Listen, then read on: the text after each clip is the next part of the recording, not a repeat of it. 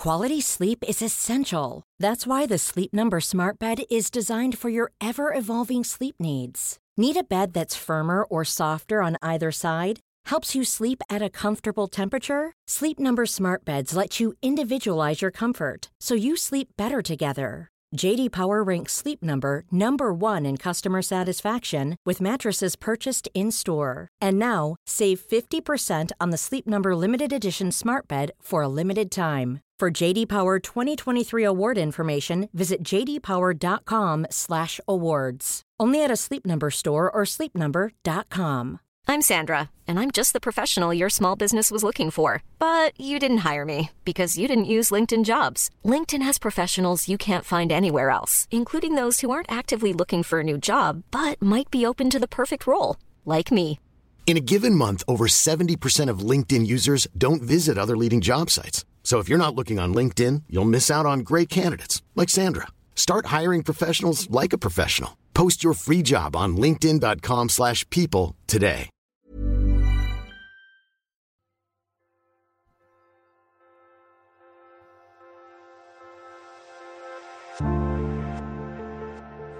Hello from Philippa at the Quick Book Reviews podcast.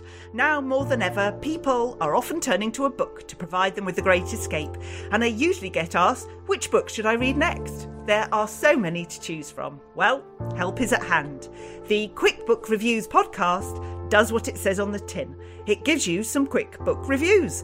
You can tell how long it took me to come up with that market leading title. Well done, me. And it covers all sorts of different books you might be interested in and hopefully a happy half hour with me chatting about life, cups of tea, biscuits, and books. Lots of books. From crime to thriller to general fiction, audiobooks, even children's books. If I think it's good, I'll want to tell you about it. And if I'm not such a fan, I'll tell you that too.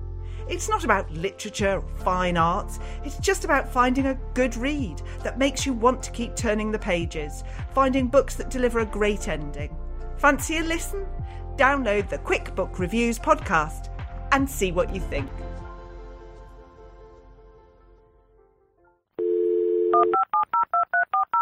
This podcast is a Roifield Brown production. Find others on iTunes. All right. Here I know. This is Dumteedum, sponsored by managers.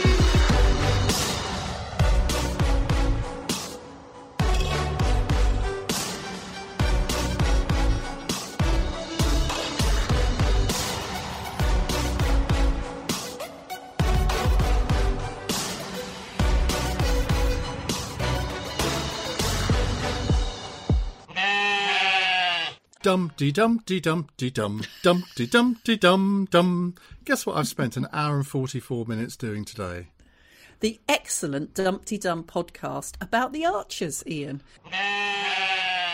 Folks, this is Dumteedum, the show about the reality docudrama that is centered on Ambridge in the heart of the Midlands. I'm the Sultan of Silage, that is Roifield Brown, and with me I have the. Hmm, it sounds a bit rude to say knackered sprayer, that is right? But I have my uh, co-host for a second week. That is Kerry Warbis.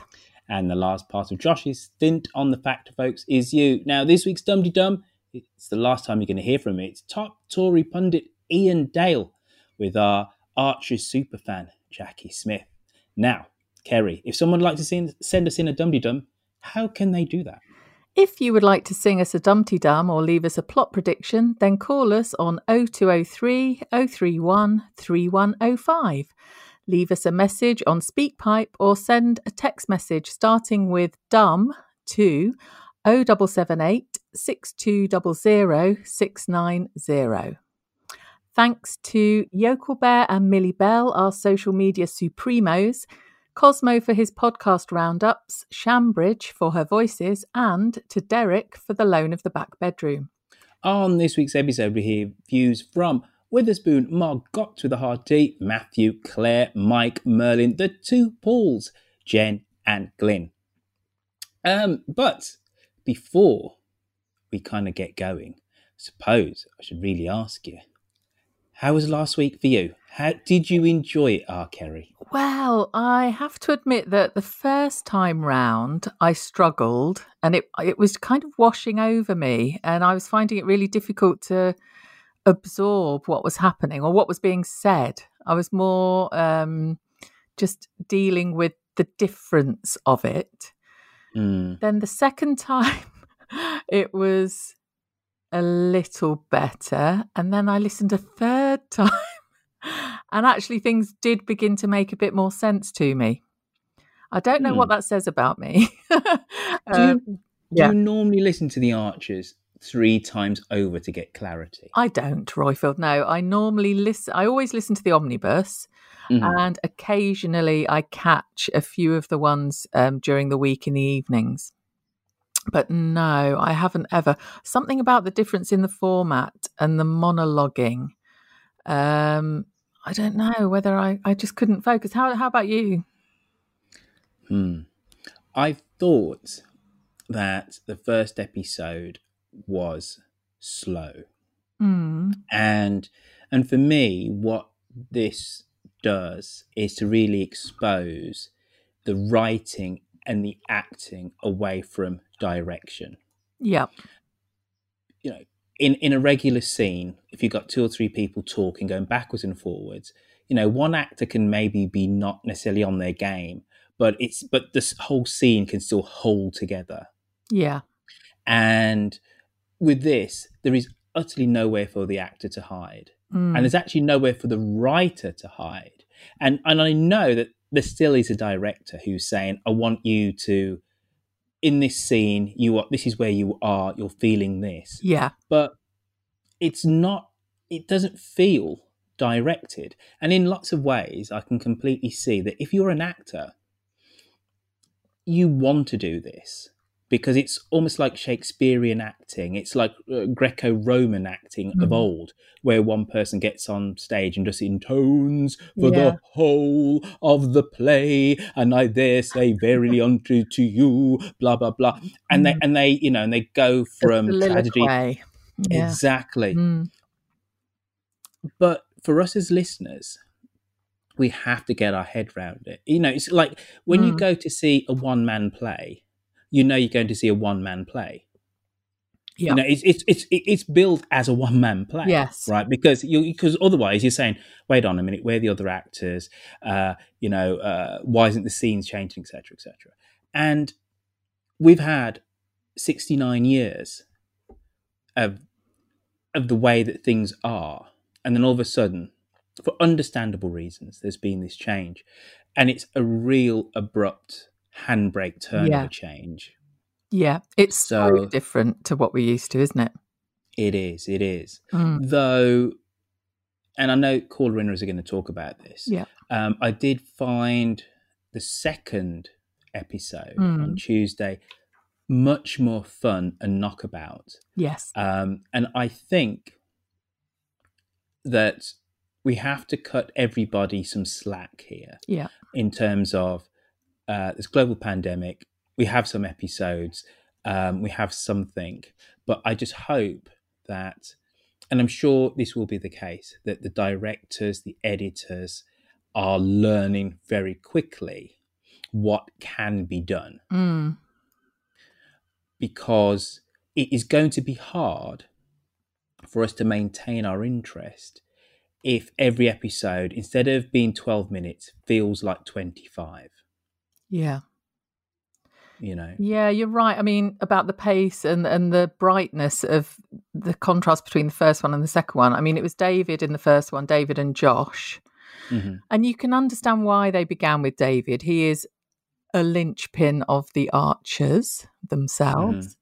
Um, and with great history and so on. Um, but it, it was it was quite um not a depressing one, but it was quite serious, wasn't it? It was really and I know we're in a pandemic in this situation, but um his ruminations were a lot more serious than the second one we, because it involved Tracy and she's rarely serious. Although she One of the things- business with the cricket team, clearly. she absolutely does. Mm. You know, she she went out canvassing her vote, didn't she? And She did an exit poll. You know, Yeah. American political scientists would have been proud of Tracy's um, efforts. Um, the other thing, which, if if you're like a seasoned listener to the Archers, as we are, like we know that there is beef uh, between David and Josh. Yeah. Right. You know that. So to hear that they're both moaning about the other or Mm. questioning the other comes as no surprise. Whereas the inner workings of Tracy and Harrison's minds, uh, and actually more so Harrison's in this regard, is a little bit more of a mystery. So I truly felt that I was learning something when Harrison was, you know, had his internal monologue and whatever, and then Mm. he was on the phone to Roy, but you couldn't hear Roy, etc. And it also made me realize that um, James Cartwright, who plays Harrison, is a blooming good actor. I, I loved him. And I think we don't really realize how much of a light touch he actually has. You know, we, we give all the plaudits to Susie Ridds, who plays Tracy, Mm. but actually, Mr. Cartwright, he's got some comic chops as well. You know, they're just a little bit more subtle than uh, than Tracy. Yeah. Yeah, I mean, yeah, because he, he he was laughing at Tracy's um, cut and paste quote, motivational quotes, wasn't he? Mm, Uh, yeah. But also how he was formulating his own um, statement, if you like, was quite funny because it was so dreary, wasn't it? I don't understand why, but again, it's a learning curve. So there's utterly no criticism. You Mm. know, people are thrown in at, at the deep end, literally. You know, we did the Zoom on Friday, which Yeah. you know you you were there, and Kerry said six, uh, twelve weeks worth of scripts up in flames, Mm. and everybody has to rewrite now, right? So, as I said, you have to cut everybody some slack, but there's no reason why um, you couldn't have four people on an episode, and even if they're still monologuing for technical reasons, you cut between the four. That would have introduced Yeah. pacing and variety and color to that episode Yep. you know no reason so it's still exactly the same scripts but if we'd have had josh and david and then harrison and uh, tracy Mm. that would have been a much more dynamic episode Yeah, if they were all in one episode. I mean, they had three on the Wednesday. Josh, Harrison, and Tracy did get involved in that one. And I think lots of people on on Twitter have been asking, you know, why, well, why can't you just have two characters, three characters actually interacting with each other, splice it in that they're they're actually having a dialogue or speaking with each other. And Kerry Davies did explain that you know they are still experimenting with this and they needed to opt for the very very safest of options that they knew that they could do. And that maybe a bit further down the line we'll see some sort of change. So i guess we need to be a bit patient. Yeah absolutely. Yeah. So now i think we should go and hear what the great dum-de-dum public throughout planet earth have got to say about hmm the new look archers Mm.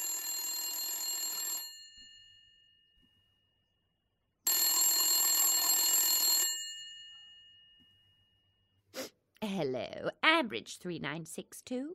so first up we have matthew weir Hello, fellow Dumpty Dummers, Roifield, Lucy, and possible co-host. It's Matthew here in warm yet stormy northern Portugal.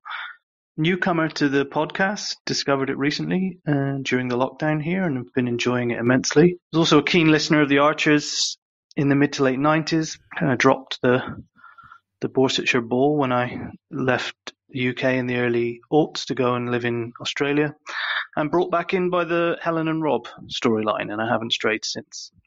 So I was considering how many of us were left hanging for justice in the Philip Gavin Blake storyline, and factoring in the scrapped storylines due to the pandemic. Could art maybe imitate life, and could Philip be caught breaking lockdown procedures in order to visit his slaves? Now, I know that the construction work industry has continued during the pandemic, but given that Blake can't make a bacon sandwich without blowing up a hotel, is it possible Philip might break curfew to visit him? And in doing so, Harrington may cross his path, recognise Blake, and Harrison might prove himself to be slightly more effective than certain other constabularies north of Ambridge. So that's it. Um, I look forward to Roifield clipping the Phillips are wrong I was right mashup on YouTube as he promised, due to the extensive praise I heaped upon it. Uh, but so far, nothing. stay well, everyone. Um, stay safe, and maybe speak to you again soon. Bye. Matthew, hold tight. It's coming. I've been a little bit busy, dude. Have you seen the amount of stuff we've got up on our YouTube channel there, Kerry Warbis? Yes. Yeah, you're a busy boy, aren't you? It's really interesting hearing Matthew, though. He's one of my favourite people on Twitter. Ah. And I have not heard his voice or knowingly heard it before. So that was good. So you basically had a me hearing your voice for the first time Mm. last week incident. Yes, I did Mm. indeed. Yeah. And he, you know, he brings up a good point about, you know, were we left hanging for justice with Phil and Gavin? I think we were. What's going to happen? Obviously, we want justice, but a key part of that whole storyline is when is Kirsty going to discover Yes. this, isn't it? Yeah. I was more really waiting for that because we know, we know, we know, we know, because this is a soap opera, a docudrama, uh, that, you know, Baddens are always going to get their comeuppance. Yeah. So for me, there's less tension in that because you know it's going to happen. It's just when it's going to happen. Mm. It's more about Kirsty and her reaction to the discovery. Yeah. Yeah. That is the cherry on that particular shit cake, isn't it? Um, uh, yeah, you're right. Ha- but you know, it, it seemed to go on for quite a while, and then we're we're left dangling. It'll be interesting to see whether Harrison does actually during this monologue period come out with any new revelations linked to Mm. the horses. because I think we said this at the time. So when it was regular non coronas Ambridge, Yeah. um, there was the whole trying out for the cricket team, and Harrison did not want Gavin Mm. uh, to be part of it. And, and on the face of it, that made no sense because Gavin was great by all accounts. Yeah. And he used the excuse that he's not really an Ambridge resident Mm. but he'd already started his investigation. So um, I wonder, or I, I speculated, if he hadn't already started to smell a rat and Yeah. just didn't want to be associated with somebody who he's actually investigating. Yes, and compromise his investigation. Yeah. hmm Good. I bloody hope so. I hope he had smelt that rat. Because he he needs. I know he had a little bit of a win this week with the whole monologue. He solved some case over in Edgeley or somewhere, didn't he? Yeah. Were- you know, but he's a bit rubbish. Oh, you know, God, he yeah. does need to like crack a case, doesn't he? Yeah, how he got promotion, I'll never know, to be honest. Mm. Uh, yeah, it would be good if he did crack this one. And yeah, maybe one of the monologues will be Kirsty having found out. Well, let's hope that by the time they get to that, Mm. we are sufficiently au fait with the whole monologue format. So it Mm. act- there is some dramatic tension. It's not like a soliloquy, uh, you know, at, from old type of thing. Because Yeah. the, the thing about, and that's the reason why I said it, you know, some dram- not dramatic cutting, but just Mhm. some pacing between bouncing characters. Yeah. Then you know you you you you get an X factor, you get something else as Mm, opposed yeah. to you know, this somebody intoning dry words on from from a piece of Yeah. paper is what, is what I and, and you kind of want Kirsty not to find out in this format. You want her to have another guttural wail like she Yeah. did, uh, you know, at the wedding. Yeah. You know, and you want her to beat Philip's chest, don't you? Yeah. You really do. We we need her to have a full on meltdown, at least with, on a phone call with someone else, at the very Yes. least. And then give him a kick in the ghoulies. Yeah. You, we want to we want to be able to feel that kick like, "Oof," like that, you know, Yeah. Philip doubles over. And set Yeah. fire to his Christmas decorations. Well done. That would be nice. 'Cause he, he does take great, he did take great uh, joy in those, didn't he? Yeah. He does like a set much. piece, does our Philip. Yeah. Mhm. Oh, he's not our Philip. You're Philip. I don't want him. You have him. Oh, no. Get him off me. No. Hey, I tell you, somebody who I do want a little bit of, in the nicest possible way. It's Glyn Fullerlove. Yes. You're up next. Hello, Dumteedum. It's Glyn here. Hope everyone is staying safe in Dumteedum land.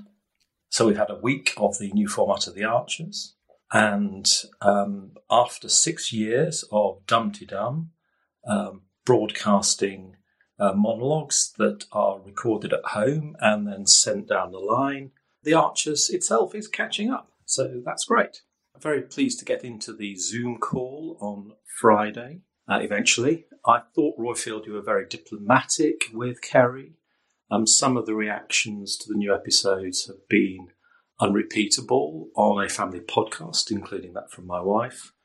Uh, personally, I thought that the episodes did get better during the week, and the uh, the ones with Tracy and Harrison were better than those with David and Josh. Turning to other things, um, the question of adopting you, Roifield. Oh, yes. Well, is there an age gap required for someone to be able to adopt someone as a son? Nope. Because I think I'm probably only about seven or eight years older than you, uh, Roifield, so that might be a problem. Um, also, does the rest of the family come with you? Um, based on the Zoom, your mum looks quite nice. I'm not quite so sure, though, about that younger brother, although he did seem to be attractive to a number of the ladies. And then finally, a task for you. For some reason, Tim Bentinck has blocked me on Twitter, and I have no idea why. But if you can find out why and get him to unblock me, then perhaps you will be a worthy son. Thank you for the podcast. Keep safe, everybody. Glyn, consider it done, mate. I've got Tim's number on speed dial. As soon as the podcast's over, the bl- the ban will be lifted, sir. Interesting. Mm. Um, so he Glyn kind of talked about the reaction to last week. We Yeah. kind of it was really interesting um, to have the evening with Kerry that hour last week for Mm. him to go through, you know, the reasons why Yeah. and stuff. And and you did kind of like you, you know you you empathized at, at, at the very least, didn't you? Yeah. You can't help but do so with with our Kerry, really. Um, and you know, he, he is he is very brave to sit in front of people who he knows have perhaps been cr- critiquing Mm. the um you know how how these monologues have been done. And to get the insight was interesting. I still do wonder whether it might have been better to sort of play the older episodes for a longer amount of time whilst getting up to speed with the technology and the timing it was going to take to have the dialogues that we would rather prefer uh, but it did it made a sense when he said that they needed to kick off with something safe and this this was it Yeah, yeah, yeah, yeah. Uh, absolutely, absolutely. Um, Claire from Clapham um, is up next, and I think, um, well, like everybody else, it's kind of more of the same. Really, last week deconstructed. Hey Dumteedum, Claire from Clapham here. Well, we're back into the new introspective archers, and I was just contemplating that. Tend to agree with Roifield that the inner workings of David's mind are not the most gripping subject matter, but I really did enjoy the whole Tracy and Harrison uh, captaincy fight off. And I, I think what I liked about that especially was the kind of multi-platform sense of it, like the use of videos and phone calls and stuff rather than just inner musings. So I hope we get a lot more of that. Um, just imagine if we heard an Archer's character call into Dumteedum and leave a caller in a message. That would be so meta. uh, I dare the, the the the universe would implode or something if that happened. But um, uh, that would be that would be fun. I think I don't know who's been given the equipment uh, for this, and I obviously it won't be as many people as are normally in the Archers. But one of the things I thought would be a great opportunity while we're talking about the inner thoughts of um, people in the program would be. I'd be really interested to know about some of the newer and more peripheral characters. Like I don't, I'm not a big fan of Natasha, but I'd quite like to know what Natasha is thinking about the rest of them. That would be fascinating. And Joy as well. I'd be quite. I mean, Joy does chat, but I think understanding her inner voice about the various people in the village would be quite uh, quite an insight as well. And what about Dr. Locke? Can we not get him back and just have him talk about what's going on? I mean, obviously, he presumably is in the midst of the pandemic, so he might have something useful to say in terms of public health messaging. Um, so, yeah, so in some ways, I'm more interested around the peripheral characters commenting on the action than I am about the uh, actual characters. But let's keep going and see how it goes. I'm just worried about not getting our everyday top up, but um, we'll have to see how that pans out. Anyway, keep up the good work, everyone, and uh, stay safe. I'll speak to you soon. Bye. Tatty bye, tatty bye. Um, it kind of Claire's making the point, which I kind of half made before, but she was much more succinct uh, with it than I was. Is that it is actually in this format, it's the minor characters Mm. who we're not exposed to that much, which you're actually going to learn the most by, Yeah. you know, hearing their inner thoughts, isn't it? Yeah. Yeah, she's right. I, I, yeah, Natasha, that would be good, wouldn't it? What on earth goes on in her head? Uh, I mean, Joy. Amazon shopping lists, I think, Probably, basically. yeah. Credit card bills. Uh, Joy, she kind of, I get the feeling she just sort of says what she's thinking most of the time. So I'm not sure. That, I mean, there must be something ticking away in there. Uh, I think she, Claire was right as well about the um, using the vlog, which Tracy was doing, and Mm. Harrison being on the phone. Kind of just felt, obviously, for obvious reasons, a bit more of a natural thing to be doing than, for example, David, who was sitting talking out loud to himself. Um, which he might do all the time. I don't know uh, about But we- mainly. But you know, we have got a little bit of form of David and inner voices. Remember, there's that weird episode where we heard, Yeah. heard- you heard the voice of Phil. Yes. So it's not without precedent, really. Mm. Yeah. Do we want much more of it though? Mm, Sure. Not really much, no. but I, um, yeah, kind of, we kind of said this before, Mm. but it needs to be repeated. Tim Bentinck, Yeah. consummate actor. He's been on Dum Dum loads of times. Um, when he, you know, when we get on a call and he ar- and he says, "All right, Roif," I, I Mm. properly feel like bloody hell, it's David Archer is like Yes. being all pally with me. You know, Mm. I, I'm, I'm I'll always be a fanboy. Yeah. However, he has to be, and the Brookers Archers lot have to be the the dull, the, the slightly dull centre to the rest of the village because the whole drama spins around Brookfield and the inheritance of Brookfield. It just does. Mm. You know, it's the reason why it's called the Archers. So you understand when Kerry said we started with David because David is the central character at the central farm of the whole thing. But the Brookers lot must be really hard to write fundamentally. Because do you remember a few years ago, they were potentially going to move up to the northeast? Yes. And everybody knew that was never going to happen. Yeah, it couldn't possibly. It couldn't. No, like the Aldridges potentially can move. Even the Bridge Farm lot potentially can move, but not the Brookers lot because that's Mm. Ambridge. That is the Archers. I don't want So- the Aldridges to move. But no, of, But of yeah. course we don't. We, of course we don't. But the, you know, Mm. the, the the point is, is that we always know they're going to be there. The fundamental question with Brookfield is who is actually going to inherit the farm. That's because Yeah. they're not going anywhere. You know, so they're harder to write than the Aldridges or the Mhm. Carters or the Mm. Grundys Mhm. because they have to be solid and stolid. Yeah, I mean because they're not David and Ruth are plodders, aren't they? They plod along. Um, I, I was it, I was intrigued, nay affronted that that um that it, they said that David was into Roxy Music, Bowie, and Marc Bolan. That just didn't feel right for one so straight and dull, really. But I didn't like that because I'm a huge Roxy Music fan, and I, it, I, I, I You took great personal offence. I did did. Yes. I mean, I- Can you imagine David with David To- Bowie and Marc Bolan? To be fair, Really? don't we naturally? Most people naturally get conser- more conservative as they grow older. So, you know, a bit of Roxy music in the seventies. It's not a massive push, is it? Yes. I can't allow that. you know, when they mentioned Dire Straits, yes, obviously. Hmm.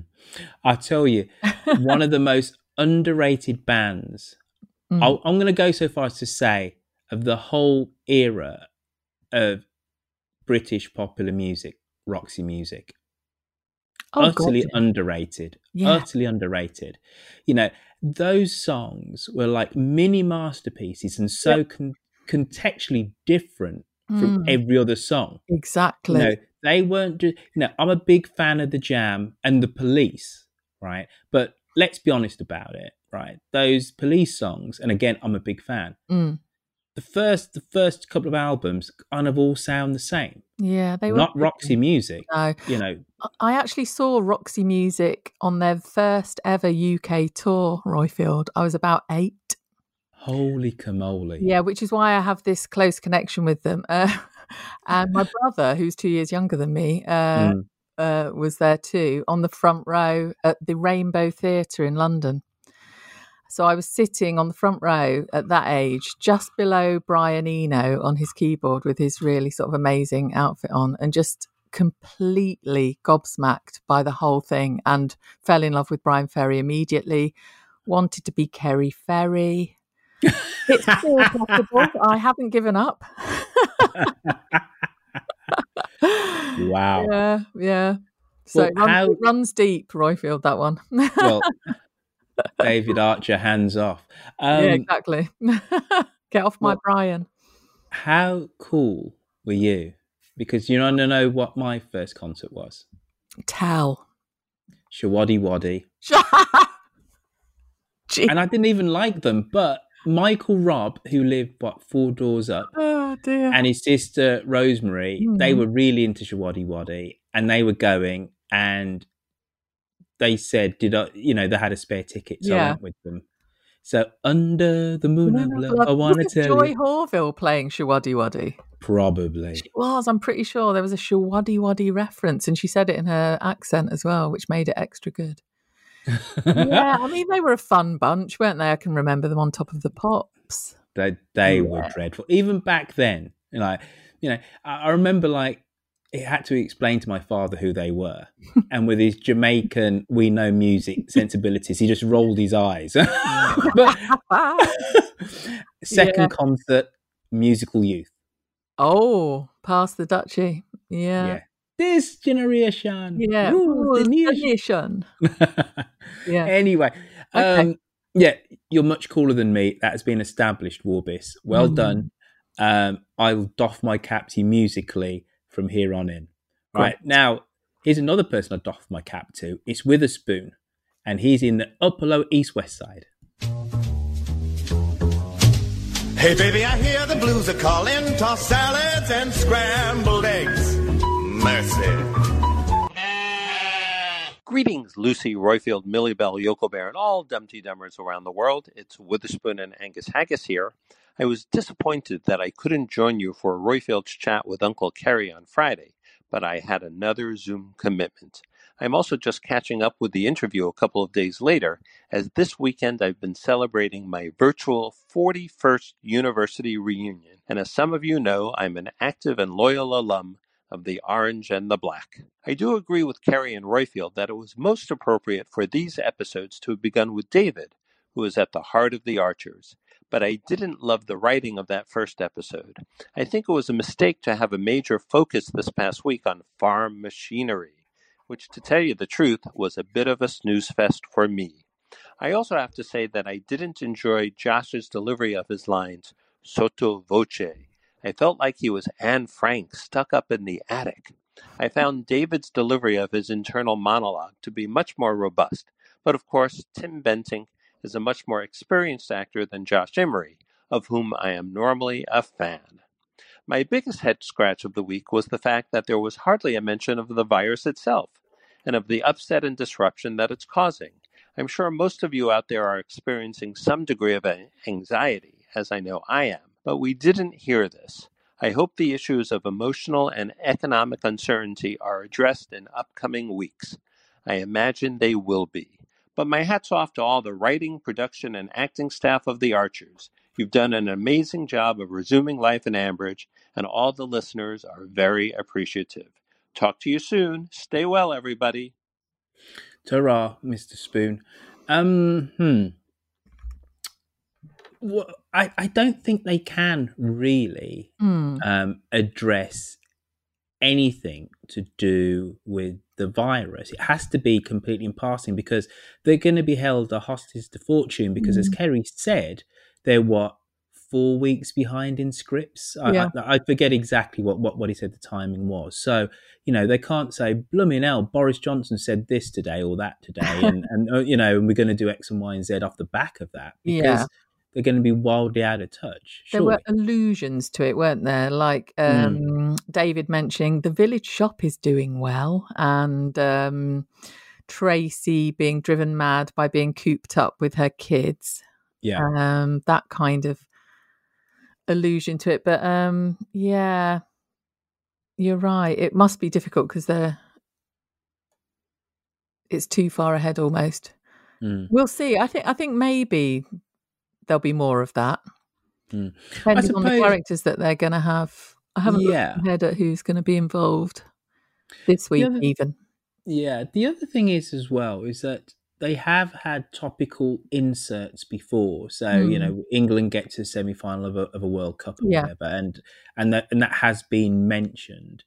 Um, and I suppose if everybody's at home, if there is some earth shattering news, which of course would affect Ambridge, they can easily insert that because you Mm. can just you know there is no oi mush get on a get on a train, get up to Birmingham, record this. You you, you just Yeah, it's phone them up actually easier say, this way. Yeah, yeah, Yeah. true. So I've almost done a 180 in what I said before. Well, you know, that's fine. Um, it was fu- funny how he said Josh was uh, a bit like Anne Frank. That was funny. Uh, uh, that I didn't really notice the sotto voce. Did you? uh, I don't know what that means. Isn't it sort of whispery sl- quietness? Mm. If it's not in a Marvel superhero comic, it's probably lost on me. You know, if it's pow or blam or splat, right?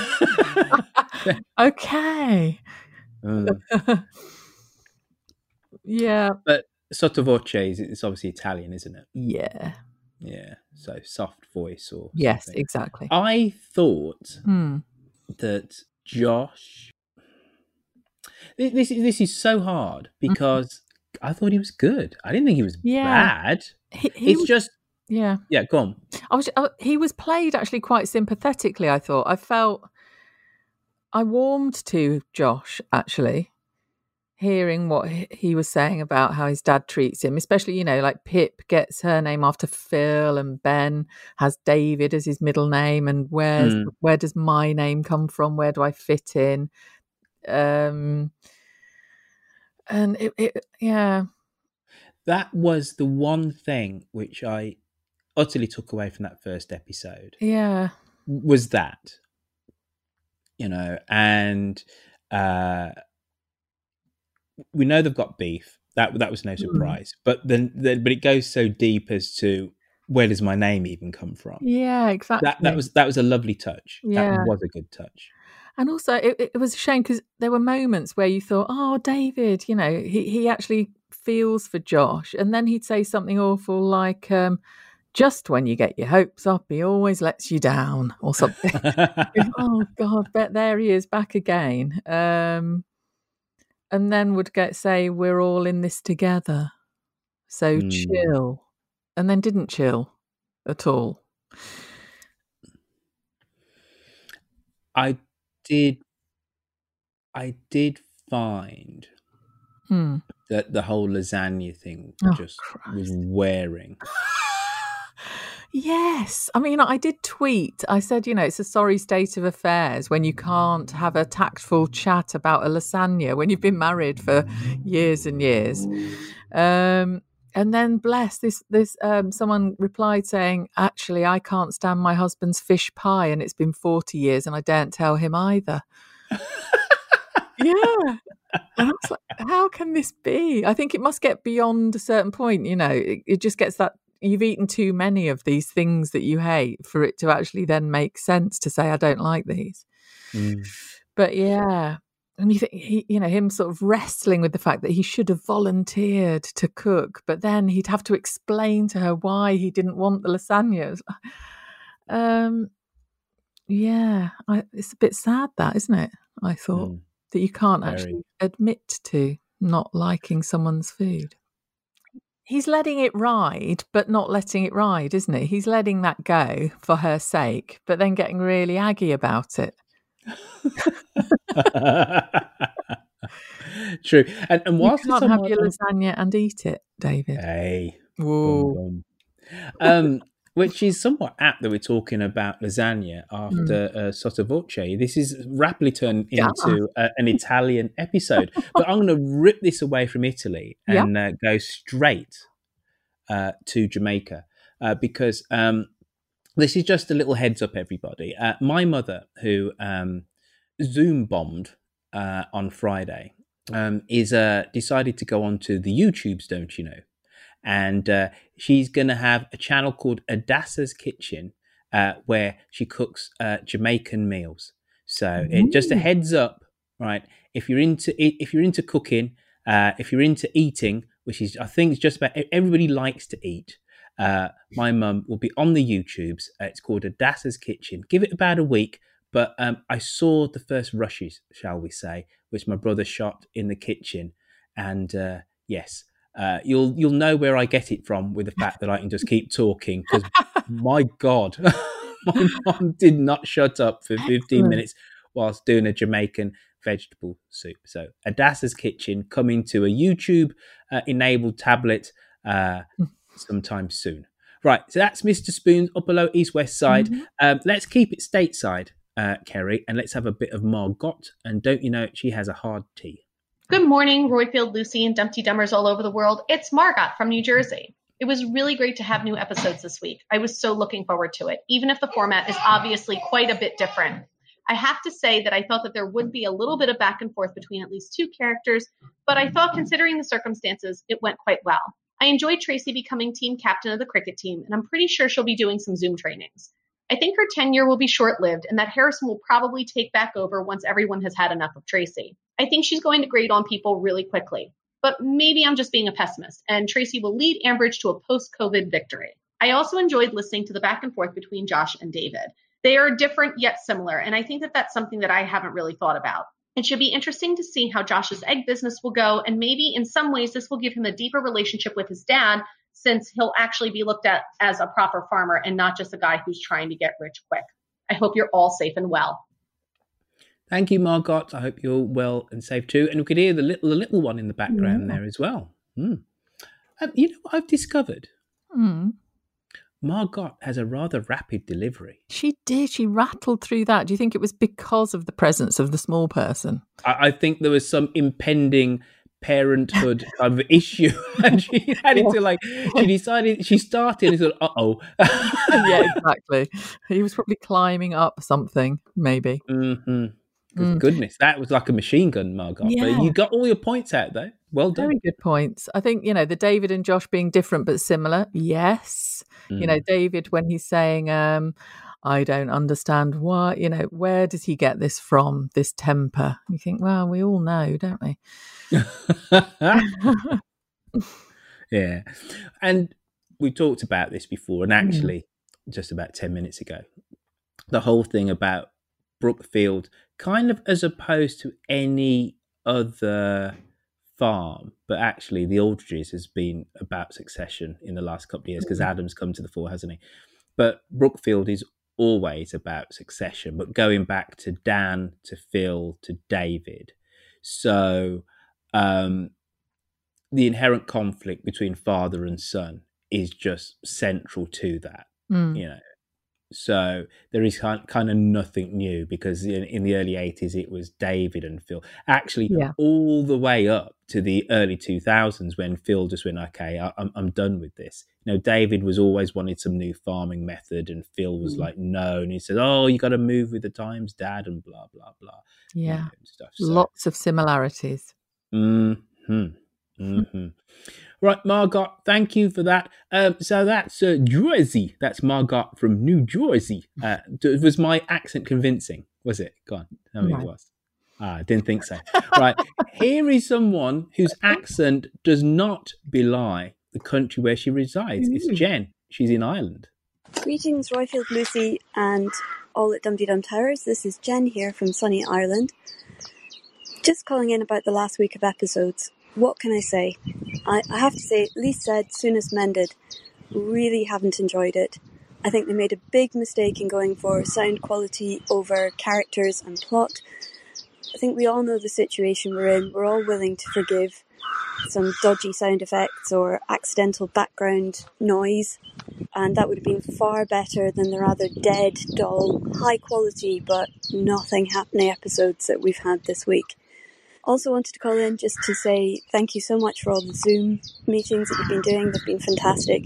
I was really touched by Nigel. Um, I hadn't heard Graham speak about what happened to Nigel before, and it was very moving. I was very shocked at how he was told and what he went through.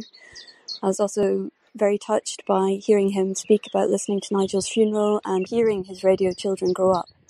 I'm absolutely with him. I think Nigel should be brought back.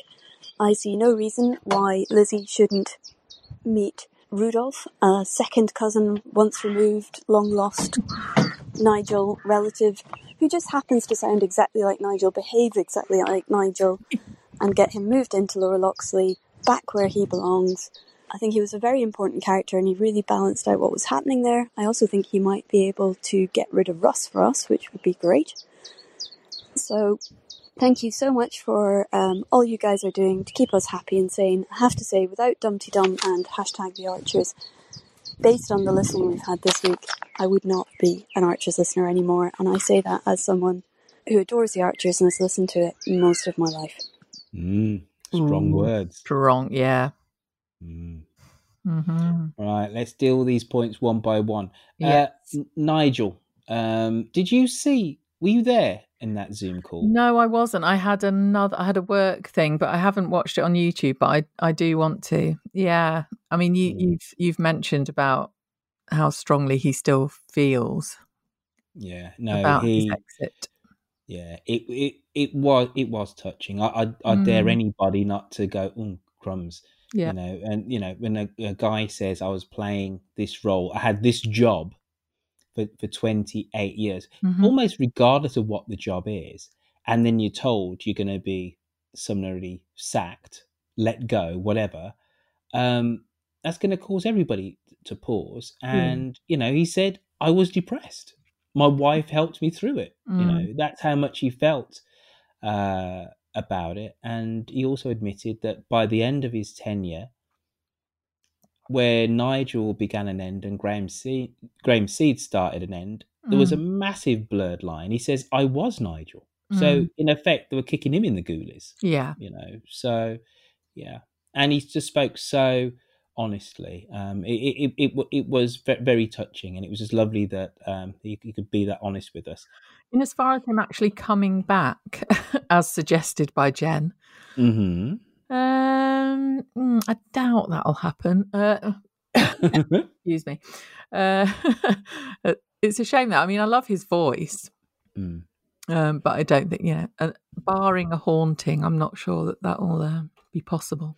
I I do think Jen, you've been a little bit harsh about you know if it goes on like this, you're gonna jack jack things in.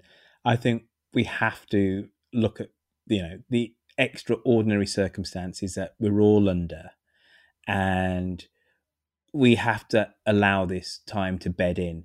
It's almost in effect, it's a new show, but with familiar actors, and we just have to, um, you know, gi- give them that and just say, okay, you know, I might not be enjoying it, but I'm gonna go with this, and hopefully it's a, a learning process for all concerned in the production team.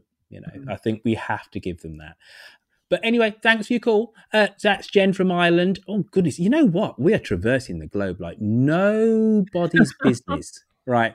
We've had Ireland, we've had Jersey, we've had uh, New York, and uh, I think we had somewhere just outside We of Luton with Claire from Clapham. as well with Matt. Yeah, and look at you, all right. Yeah, I told I you was- he's I was. I know Now- what he is. now we're going to go down under with Mike. Hello, Roifield, guest host, and all the Dumteedummers. It's Mike here from Down Under in sunny Queensland, Australia. I'm a new Dumteedum listener and a first time caller. I found your podcast when the Archers feed went quiet, and I'm loving it. Awesome work, everyone. Thank you so much to all of the Dumteedummers. As a new caller, I'm going to see if I can answer all of the key questions. So please let me know if I miss any out. Um, so I've already said I'm from Australia, but originally I hail from the Midlands in the UK, and I like to think that I was just down the road from Ambridge. I started listening to the Archers as a kid around the kitchen, around dinner time, as I'm sure lots of people did. Um, but I was drawn back to the Archers through the promos that Radio 4 was doing um, just towards the end of 2010, saying that something amazing is going to happen. You're going to want to listen to the Archers. Um, and I listened with just enough time to become really, really fond of Nigel. So good job. Thanks for that. Um, I've not missed an episode since then, and I'm absolutely loving it. I record things for a living. Uh, mostly I record myself, and mostly I do that in my home studio. And it's from that point of view that I'm a little bit troubled with the new monologue format that they've come up with. Um, I know we're going to understand a lot more about the technical challenges that the production team has faced as time goes on, um, not least because of the Zoom call, which I'm going to have to catch up on this week because it's at 4 a.m. my time. I'm not keen on being inside a character's head. I much prefer to deduce what's going on by listening to dialogue. I guess we probably all do. And my point is that these phone calls that we hear the characters on, why can't we hear the other side of that conversation? I don't really understand the technical limitation with being able to do that, being able to record that other side of the conversation, even live as the characters are doing it. And what about making Zoom calls and FaceTime calls and Skype calls like we're all doing now in lockdown? Why can't we hear characters doing that?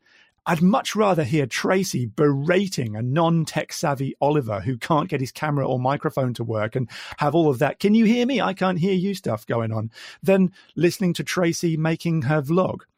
Honestly, I think I'd rather have waited uh, uh, for another week's worth of revisited episodes and given the team more time to get all of this kind of stuff sorted out. Anyway, I really enjoy Dumteedum. I particularly enjoyed the Dumteedum episode with my former high school teacher, Miss Smith. So that was awesome. And I'm crossing my fingers that you get to cross wits with Stephen Fry really soon. Thanks again and bye for now. Mm. Uh, th- thank you for that, Mike. However, big X against your name, sir. Um, what's a caller? Do you know what a caller is on this podcast? Kerry, I don't. What's a caller? Yeah.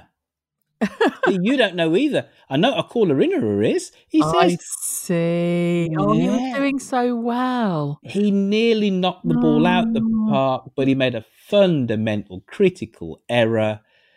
Yeah. have to try harder next time, Mike. Oh. Um, yeah, that was interesting though about he records things for a living, and um, you know he was he was talking about the technical side.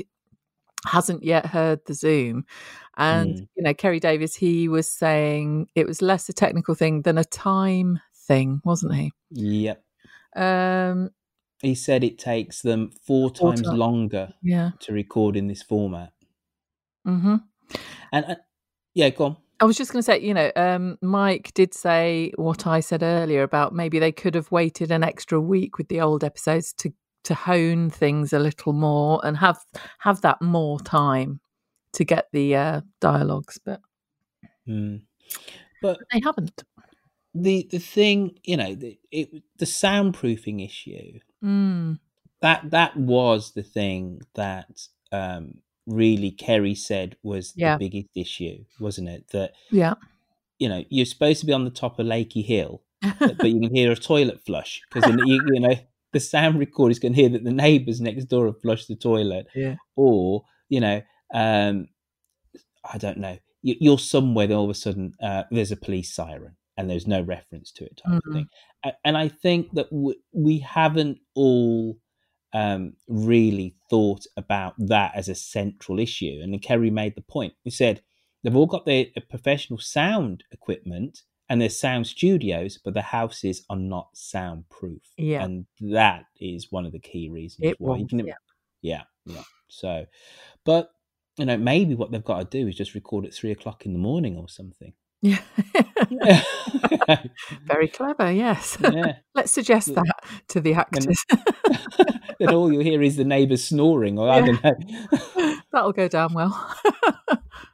But uh, Mike, welcome to our merry band, sir, and uh, long may you contribute as long as you call yourself what you are. A caller innerer, sir. A caller innerer. Uh, so that's Mike from Down Under. Now uh, we're going to go to East Anglia, I believe, and this is Paul. Hello, Lucy, Roifield, and Dumteedummers everywhere. Paul from Suffolk here. Just calling in really to uh, share my thoughts on the flashback episodes and the first of the new episodes I listened to very early this morning because I couldn't sleep.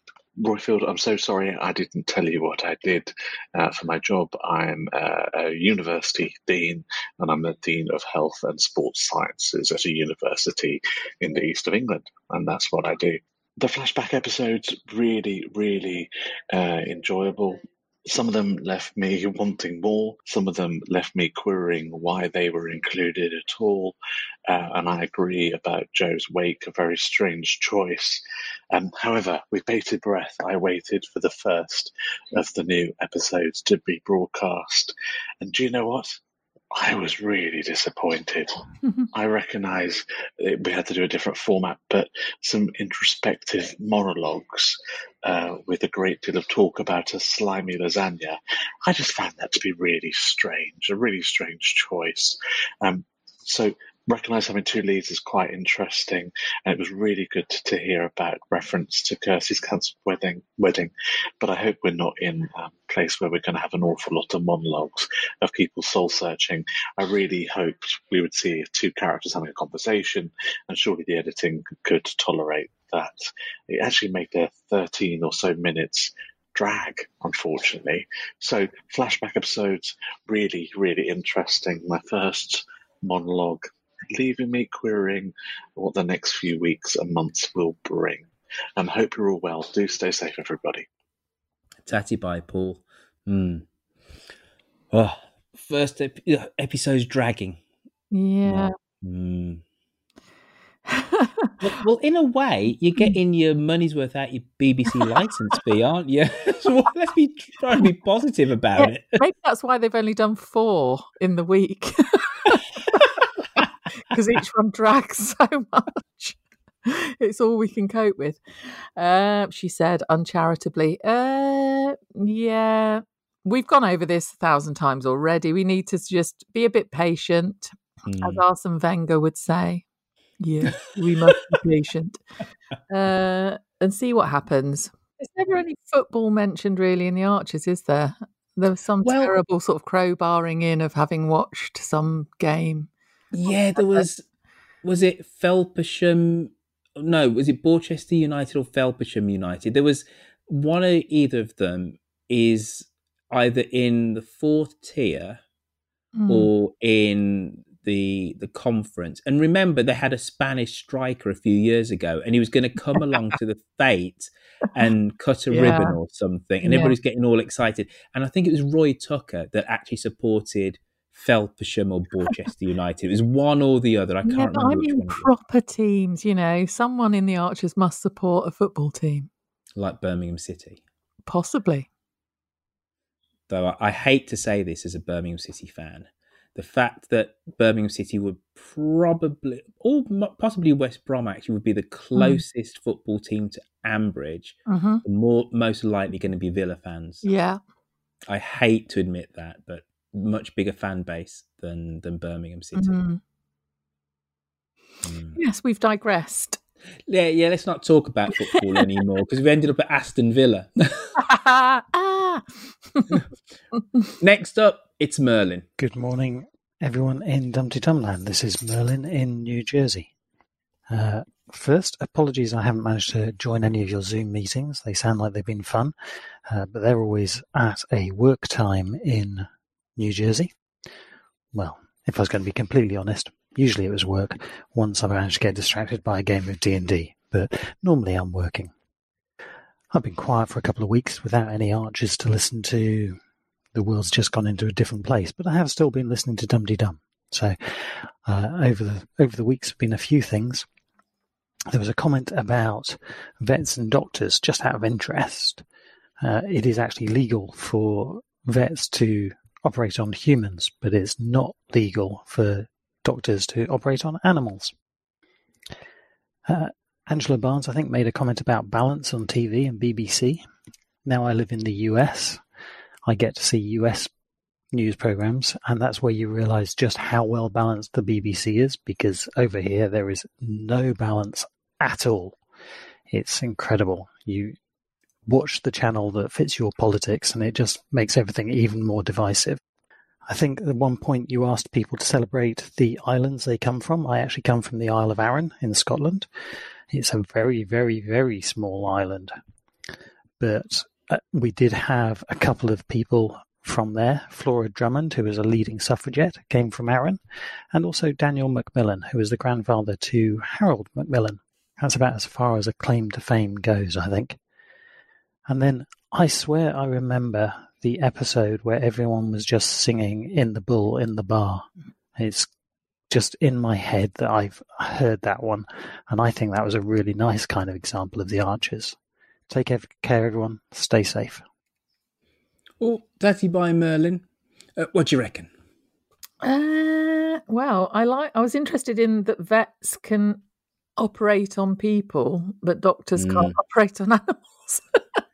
It just goes to say, and this all came about because Paul Room, um, stalwart and long mm. of this parish, uh, basically said to me when I met him, I think the first time at the Dumteedum Award some years ago, he said, I'm a doctor. However, I really wanted to be a vet, but it's much harder to be a vet. They work much harder. So I took the easy option and became a doctor. and that was an utter revelation to me. I was like, mm. what? so, yeah, you know. Because you, all it, the different types of animals. Yeah, it makes sense. it makes sense. but, you know. Yeah. Mm. Cool. Yeah. That was good. So, yeah. So don't get stitched up by a surgeon. Go down to the vets. They'll do a much better job. uh, right. So, uh, Merlin, thank you for that. And don't feel obliged, Merlin, to uh, to come onto a, a, Zoom call. I think it's about the second or third person that says, "Oh, I'm really sorry, I haven't made the Zoom calls." They're not obligatory, though they are bloody fantastic, and you do get um, insight into you know the workings of the actor or, or, or the scriptwriter, and which is an opportune time for me to mention that you want to know something, Kerry. I do. Right, what are you going to be doing at seven o'clock this Friday? Oh, I'll be on the Zoom. I expect. Well, you'll be there by yourself because it's at eight forty-five. and we have Susie Riddell who plays Tracy Horrobin. So it's oh. eight forty-five. It's a little bit later mm. this week because she has to put the, the wee ones to bed. Okay. She says, I can't do seven o'clock. Roifield, oh, bloody Nora. She says, I can do a little bit later. I went, what, 7.15? She went, no, no, no. We kept on going up by 50 minute increments and we arrived at 8.45. And I went, I think that'll have to do then. You know, so if you want to hear, if you want to see uh, Tracy Horrobin and if you want to participate in the uh, Tracy Horrobin quiz, it's 8.45 on the Zooms. And what you have to do is you can either email roifield at gmail.com and I'll give you the, the credentials to get in, or um, you can uh, be a member of our Facebook group. We've got all the info there, or join the Flick app because uh, you know I like to big up the Flick app posse. So go into the Flick app, and the information is there as well. Now, if you can't be fiddling around with Zoom, and it must has to be said, my ma and pa do have um, issues with it. We are on YouTube. It will be streamed live on YouTube. And even if you miss that, you can get it on catch up on YouTube. So, quite simply, the link is going to be in the show notes for this podcast. So, look on the show notes on your podcatcher. There will be the link. Or, quite simply, uh, go on to uh, the Facebook group, the Flick app, or the Twitters, and the link will be there. So you can watch it on YouTube. The only difference is, is that if you're on YouTube, what you can't do is um, kind of like wave and ask questions type of thing. So if you're on Zoom, you've got a front row seat, Hmm. uh, you can be called up by moi to ask a question to our to our Tracy, and you can participate in the quiz and all of that. So uh, this Friday at what time, Kerry? Eight forty-five. Be there or be square. Uh, so that uh, was our Merlin, uh, last caller innerer of the episode. It's Paul, and he's from North Shropshire. Hello, Dumpty Dum, Roifield, and current co-host. Uh, you're all doing a smashing job. Hope everyone's well. My name is Paul from North Shropshire. I'm a first-time caller. I'm therefore um, in accordance with Roifield's diktat. Um, I need to tell you a little bit about myself. Been listening for over 50 years. Wasn't aware for the first number of them. Um, but I do remember when Jack Woolley was an entrepreneur as every bit as despised as Matt Crawford or Justin Elliott of the modern ilk. But the first character I definitely recall joining was Caroline Bone, so I guess that makes me a Caroline, which isn't so bad. Um, what do I want to say? Uh, not particularly enjoying the current sort of uh, version of the Archers, but uh, but sort of that sometimes goes with the real program too. So um, so there there we go. Um, calling to say really sort of how much the writers must hate David Archer. Um, they've given him much of the script over the last week or so, and he's just revealed himself as a narcissistic, selfish, pompous, unkind, belligerent, boastful, inconsiderate, narrow-minded, intolerant git. Um, and uh, rather like current Partridge without the self-awareness. Um, so in in short, really, we've got a ready-made replacement for the orange mad child currently sitting in the White House. And, and admiration for the script is really um, because in Pip they have created a distillation of the worst character traits of her hateful parents, which is uh, which is extraordinary, really. Anyway, that's it. I hope everyone's well. Uh, keep up the good work, and speak to you again. Thank you very much indeed. Goodbye. Wow. Paul. I quite enjoyed that. Uh, yes, Pip being a distillation of her hateful parents' traits. Disgust. Hmm. Uh, well, why don't you? Uh, because I feel you're on the safer ground here, right? um, I mean, you know, David didn't come across too well in that, did he? Uh, uh, and he is a bit narcissistic at times, you know. Uh, there's not a huge amount of Pip love on Twitter, uh, I Mhm. have to say. Uh, so yeah, I thought he that was very funny. I liked that caller in her. Paul, I think uh, Kerry has given you license to call in ad nauseum in the future. She likes she likes the cut of your jib. Some might call it venom or vitriol, uh, but either way, uh, it's a very entertaining call, sir. Yes. So uh, please please call in again. And, and by the way, I'm going to take slight umbrage to the Mm. whole Roifield diktat things. These aren't diktats. These are just gentle, r- gentle little pointers and tips and hints for people to conduct themselves on the podcast. It's not a diktat, surely. And as mentioned before, we're very, very nosy. So I like to know that he's been listening for 50 plus years and he's a Caroline Bone. Well, I really do think, right, that when people, you know, do give themselves a character, it Mm. really does inform you as to how deep their relationship is with this thing. That's not to say that if you are a Henry Archer that you don't have a Mhm. deep relationship, but you know, if somebody says I'm a Caroline Bone, you can start chatting about Marjorie Antrobus. Yeah. You can do that. You can mention Nel- Nelson Gabriel or Walter, and they're going to kind of get it. Mm. So it's not to say that one is an, any better than the other, No. but you you've got a starting point as to um, what you can talk about. Because if somebody says to me they are a Jack Woolley, Yeah. I can't talk to them about the first ten years of Jack Woolley was in the thing because he came in like the early seventies or so. Mm. You know, so the seventies is lost on me. And it's, it's like when people say, "Oh, I suppose I must be a Rob."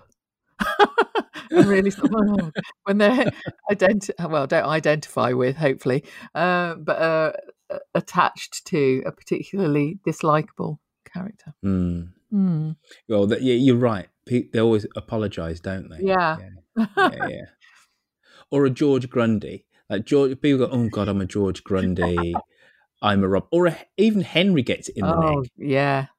Henry. Maybe we can have a monologue about what he's thinking. Oh God. I want a biscuit. I want Yeah. a biscuit. All right, mummy. Yes, mummy. Right, you. abusive child on the planet. Mm, um, right now, you know what we should do? We should do emails because uh, we need to s- slowly get this show on the glide path home. Yes. Okay. So we have an email here from Lily. Um, she says, feeling compelled to contribute after a long time listening in. Assuming the normal introductions still apply to emails, yes, they do, Lily. Good. Um, I'm Lily, a teacher living just outside Glasgow in sunny Scotland. The usual story of listening to the Archers because my parents did before taking up the mantle myself. According to the website, I'm a George Grundy, but never mind. Uh oh. there you go. Um, wanted to share my thoughts on the Philip Robert Mr. Snell reaction, which was a bit jarring for some. My thought was that it mirrored how Blake calls Philip Mr. Moss. He's in charge in that situation, unfortunately, but in the village, he's very much having to work for his position, volunteering, the ch- children's play park, and other general sycophancy. Anyway, not sure if I've sent this in time, so it may well be irrelevant by now. Warm wishes to all from Lily. Yeah, that was when Robert went really weird, didn't he? Because, Mm, yeah, he called him Robert. Robert. Mm. Mm, yeah, he, he, yes. Don't be too familiar with me. You nearly killed my Lindy. Mm. Yeah. Um, so yeah, that was one from a little while ago, I think. And then we have a text as well. Mhm. So this is let's see. Oh, this is from Vic Boyd. Um well, I listened to the omnibus this morning and I would prefer listening to paint dry. yes, I did say listening. oh dear. Right. Again, without you know, at the risk of repeating ourselves, uh, let's let's give them a little time to bed in. Come on, come on Bear- now. bear You know. Yeah, you know. What type? What what shade of paint do you reckon it was? Hmm, what would it be? Which farrow and ball colour would it be? Silage.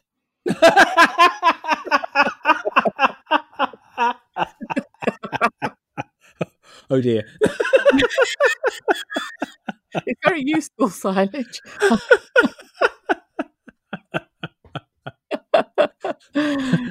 Oh wow! Right. on that note, folks, um, if you're lucky or maybe unlucky, depends on how you feel about adverts. You might hear an advert before we go on to uh, our Millie Bell and our social media right roundup.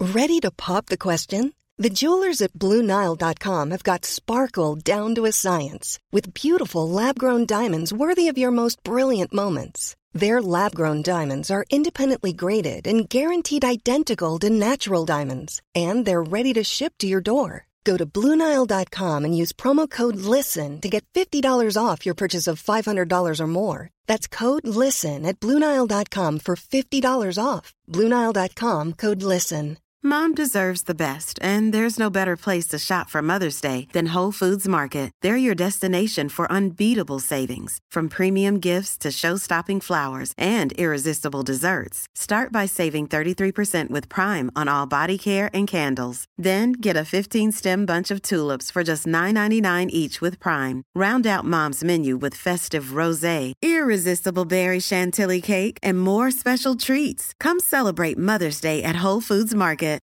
Millions of people have lost weight with personalized plans from Noom, like Evan, who can't stand salads and still lost 50 pounds. Salads, generally, for most people, are the easy button, right? For me, that wasn't an option.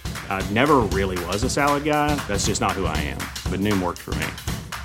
Get your personalized plan today at Noom.com. Real Noom user compensated to provide their story. In four weeks, the typical Noom user can expect to lose one to two pounds per week. Individual results may vary.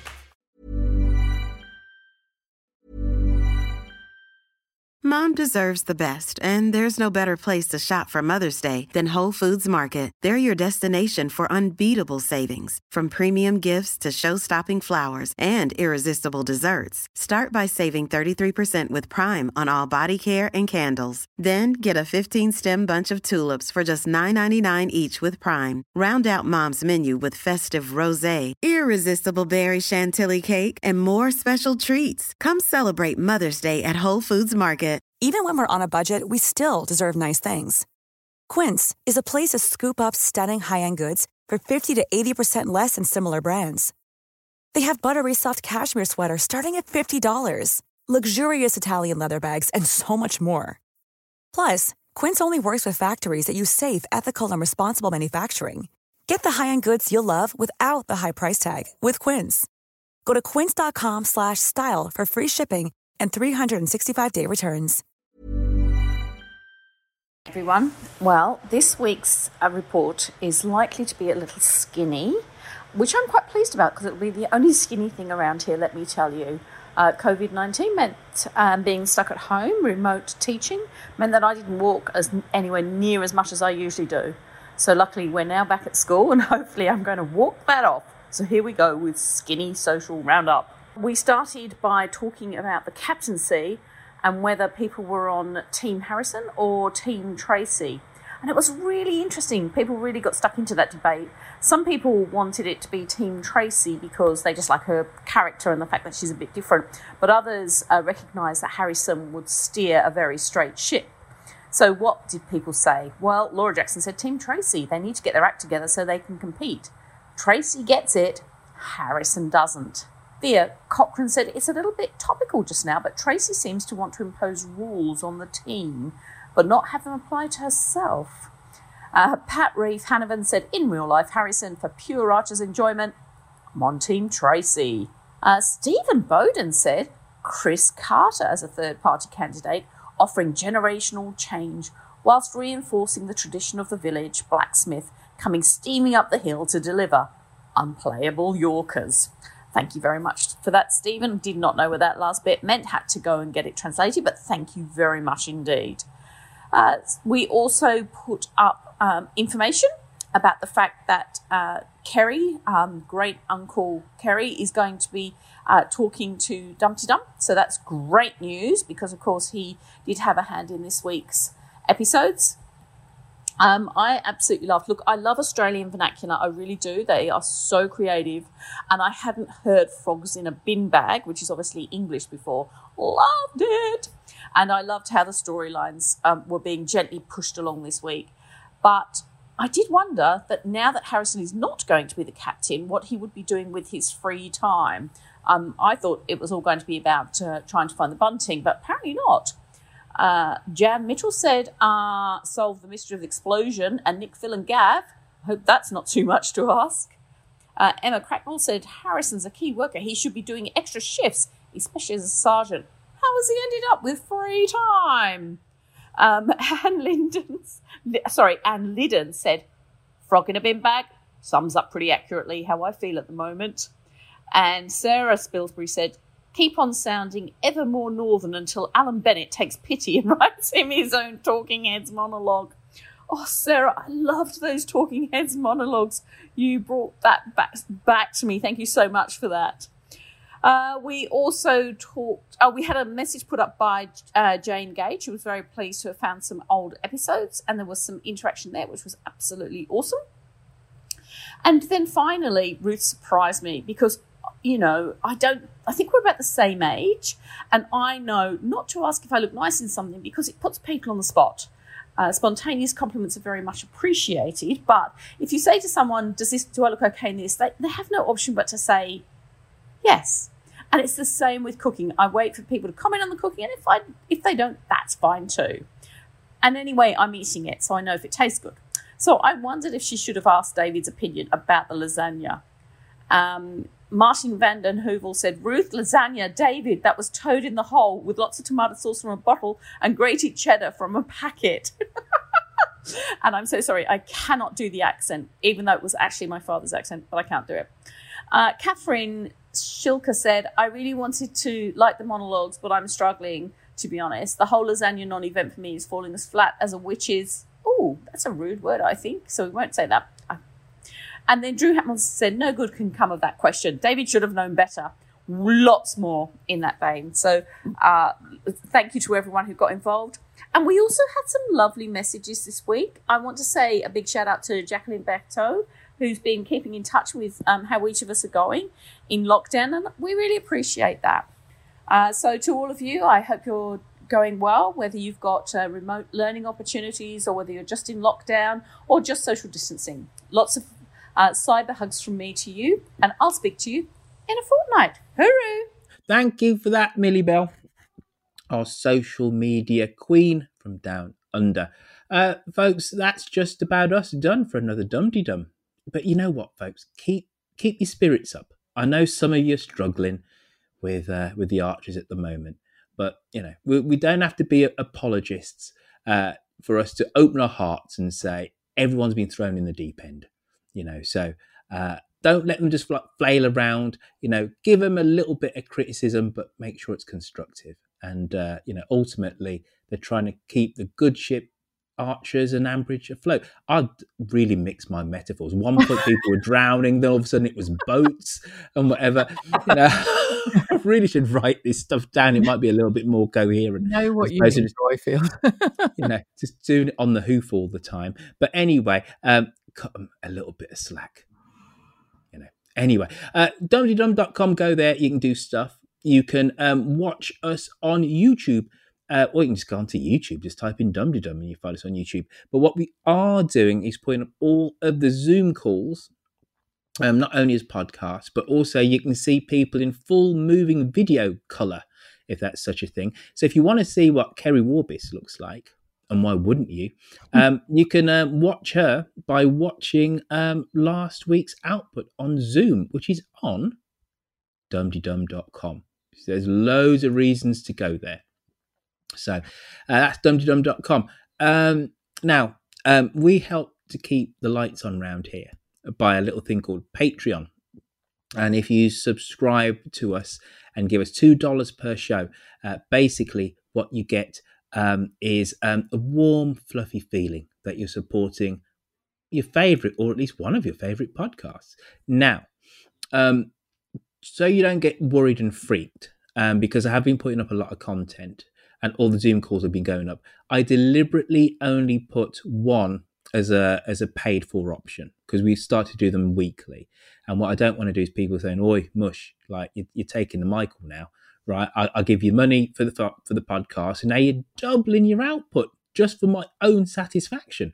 So so don't worry if you're a Patreon member. I deliberately only put one of the Zoom calls on. You get the others uh, in effect for free.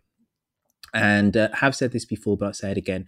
Um, the free Zoom calls will continue all the way through the Corona uh, COVID 19 emergency. As soon as we're out of that, um, Patreons will get exclusive access to um, to be on those calls, be on those shows. So you'll be able to ask questions to the actors. They'll still be on YouTube, but specifically only the patrons will get the passwords. So there'll be much less because I know in the last call with Kerry, I think we topped out at about 65 uh, members on Zoom, and with Nigel, sorry, with Graham, who plays Nigel, we had a few more than that. But um, I'm presuming that when we just have just Patreons, it will maybe come down to about 15 to 20 or so. So the chances of you being able to ask a question are going to be able to go, you know, exponentially going, to rise, so to speak. So they'll be smaller and they'll be cozier. But if you don't um, pony up shekel, moolah, the Reddies to be part of the Dumteedum uh, experience, we still love you. Don't think that we don't love you. Uh, you can watch those either on YouTube or on dumteedum.com if you can't reach into your back pocket and pony up money, because we know times are hard. Uh, in America, some 40 million people are now unemployed, and uh, I, I, forget how much it is in the UK. Uh, we completely understand, but I tell you what, you could do: write us a review on Apple iTunes. It'd be a way of just giving us a, a, a, a nod and a wink, and going, "Oi," like the cut of your jib, and that that'd be awesome. Uh, next bits in red. Yes, remember to get in touch, you can send us a voice message via SpeakPipe on the website or call 0203 031 3105 to leave a message. Or you can text your message to us by starting your message with DUM to 077 862 00690. And I have to say a special thank you to um, Vitel who the company that provide that service. And it's been lovely that I think we've had three text messages which uh, we've kind of read out now. So the service does appear to be of value, and it's just great. You know, if you're sat in front of uh, sat in front of your your your podcasting device, which is going to be your iPhone, really, your, your mobile phone, and uh, you just get angry um, about uh, the Archers, or you're you're feeling in raptures about it. It makes sense. Just whack out your phone, knock us a quick text. But thank you to Vitel for giving us that service because people are using it.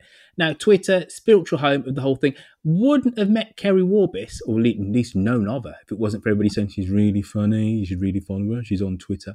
Uh, so, Twitter is really the spiritual home of the Dumteedums. You can find Yokel Bear where he's at Dumteedum. And um, he's also at Yokel Bear when he's being himself. Lucy V. Freeman can be found at Lucy V. Freeman. I can be found at Roifield. And where can you be found, Kerry? At Kerry Warbis. And um, if you like um, Facebook, you're a fan of Facebook, uh, go on to uh, Facebook, type in Dumteedum, and you get Dumteedum on Facebook. You get Yokel Bear, Millie Bell, and a touch of the spoons. Mr. Spoons, he's on there too. And lastly, why don't you join us on the Flick app? I must admit, the Flick app is my favourite way of communicating with Dumteedummers now. Um, there is a link in the show notes, but you can go https forward slash all of that kind of stuff. Then you go flick.group forward slash dumteedum. It downloads a little app to your phone and gets you straight to some 500 and odd dumteedummers talking about stuff, having fun, uh, sometimes talking about where they are in the world and what they've had for their dinner, as well as the latest goings on in Ambridge, and also gives you um, access to the password for all the Zooms as well. So join us on the Flick app. Well, how was um, all in all? How how how do you think uh, the episode went? Kerry? Great. Yeah, good. Very good. Hmm. And I'm doing dry June, so I'm I'm on day two of dry June, and it was fine. you you weren't you weren't reaching uh, symbolically uh, for a gin No, no, through. I have iced water with slices of lemon. Is that a good substitute? We- Yes. you know what I find? Come back to me on the twentieth of June and ask me. I always find right if I need to just drink water, Hmm.